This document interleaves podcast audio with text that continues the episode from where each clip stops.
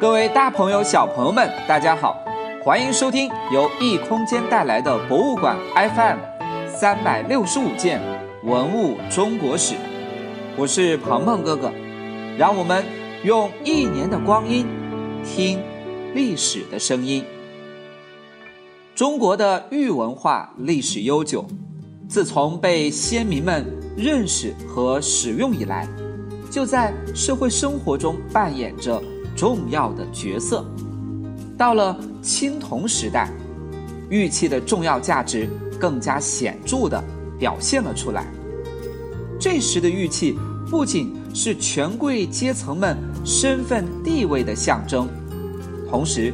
也被先民们赋予了更多丰富的宗教意义，在众多祭祀场合发挥着作用。在夏代的文化遗址中，考古学家们找到了大量的玉器，这些玉器形制多种多样，有些依然带有着新石器时代玉器的影子，而有些呢，则表现出了新的特征。演变成了关于王权和礼仪的象征。人们在二里头遗址中发现的玉圭、玉刀等等，就是典型的代表。今天，鹏鹏哥哥就为小朋友们讲述一件夏代的七孔大玉刀。我们一起来首先认识下这把玉刀。刀身呢，通体呈现出墨绿色。玉器的表面上还有黄色的斑纹，再来看它的形状，是个扁平的梯形，在刀的两个侧面的中间，还有对称的小锯齿。对了，工匠们还在玉刀的表面雕刻了精细的花纹，主要呢是用纤细的线条组合而成的网状和几何纹饰。如果不仔细去看，还真的会忽略掉的。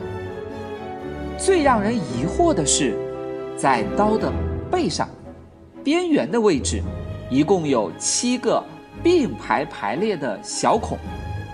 仔细测量后，人们发现，这七个小孔不仅排成了一条直线，而且两个孔之间的距离还是相等的。整体看来，大鱼刀带给我们的不仅有。古朴肃穆的感觉，更有很多让人猜不透的奇妙之处。这把玉刀呢，是一九七五年在二里头遗址四角楼村一带发现的。出土时还发现了很多其他的玉器。如果加上在遗址区域内发现的玉器的话，那二里头遗址里面共出土各类玉器上千件，其中。多孔玉刀是非常引人注目的，当然了，并不是只有七孔，孔的数量呢，从三孔到七孔不等。当时的先民为什么要琢磨这样的玉器呢？这些玉刀的主人又是谁呢？其实这些玉刀也多出自遗址中的中型墓葬。随着玉刀出土的还有青铜九爵。绿松石串珠等等丰富而又珍贵的陪葬品，可见拥有玉刀的人在当时地位的特殊。只有拥有一定权力和财富的贵族，才能拥有这些代表身份的陪葬品。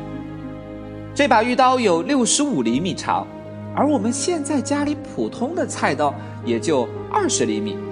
这么一把大玉刀是做什么用的呢？有人根据古时候玉器的用途推测，这刀是属于祭祀用具；有人根据这刀的体型推测，那可能是战场上的兵器呀；还有人说，用作兵器的话太脆弱了，不适合战争，应该是礼仪的权杖，作为权力的象征；还有的人根据器型推测，这刀啊，可能是当时的。刑场用具。面对这么多的猜测，小朋友们，你认为哪种比较准确呢？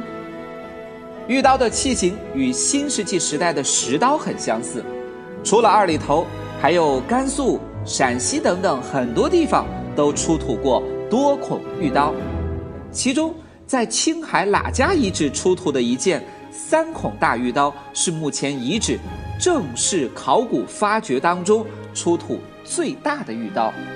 时代呢稍晚的二里头出土的玉刀和这些玉刀相比起来，显得更加的精致，而且刀身上精致的花纹。也隐隐约约有着后世商代器物花纹的特征，可能就是后代这些花纹的祖先呢。伴随着玉刀出土的，还有玉戈、玉钺，这些玉器的器型具备了兵器或者是其他工具的样子，却因为它们的材质，让他们成为了具有宗教意义的礼器。成为了权力和社会地位的象征。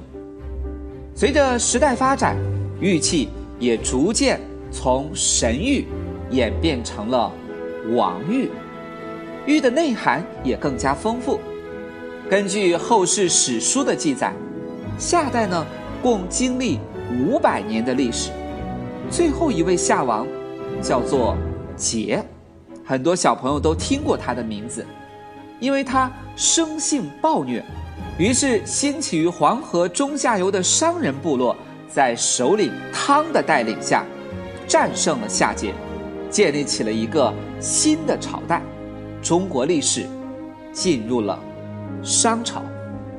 明天的节目里，我们开始走进商代。今天的互动小环节，请小朋友们想想看，夏代人。是用了什么办法，可以让七孔玉刀上的七个小孔之间的距离相等呢？把你的答案在异空间微信公众账号下留言，告诉鹏鹏哥哥吧。好了，我们今天博物馆 FM 三百六十五件文物中国史就讲到这里，明天我们再见。